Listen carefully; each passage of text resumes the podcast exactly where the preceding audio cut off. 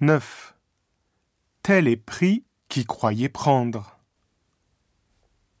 Le 3 mai 2009, le Nivose, une frégate française qui patrouillait au large de la Somalie, s'est rendu compte qu'il était poursuivi par deux embarcations rapides accompagnées d'un bateau-mer, des pirates.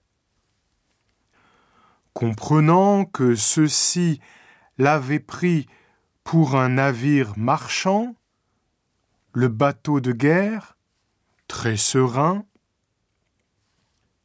s'est alors mis à faire route dans la direction du soleil pour ne pas être identifié. Ainsi, la frégate a laissé ses poursuivants s'approcher d'elle, puis, soudain, elle les a pris d'assaut, capturant onze pirates présumés.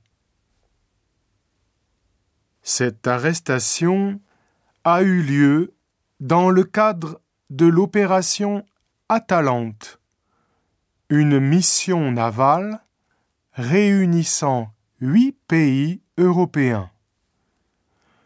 Le but de l'opération est de lutter contre la piraterie dans le golfe d'Aden, où environ 20 000 bateaux marchands passent tous les ans.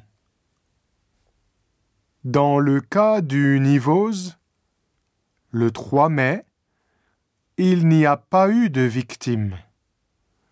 Mais ce n'est pas toujours le cas.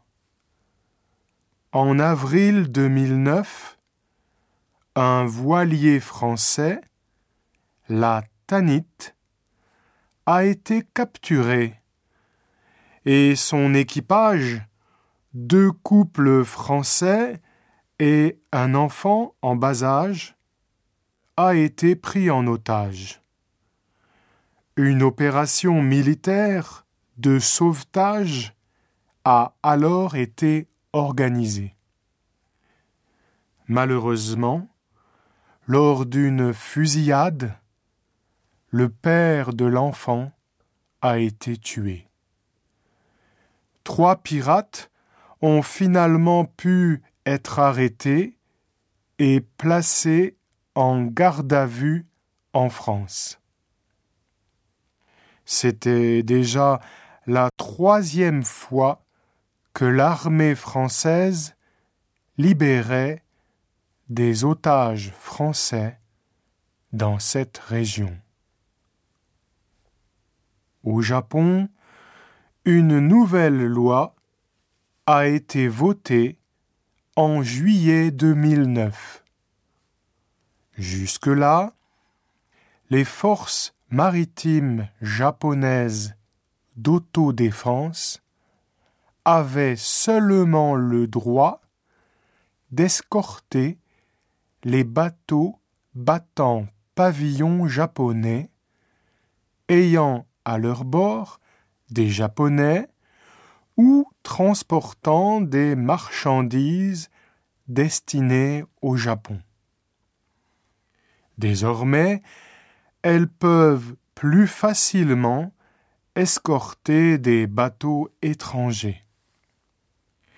Elles ont aussi désormais le droit d'ouvrir le feu après deux avertissements sur des pirates en train d'attaquer un navire civil.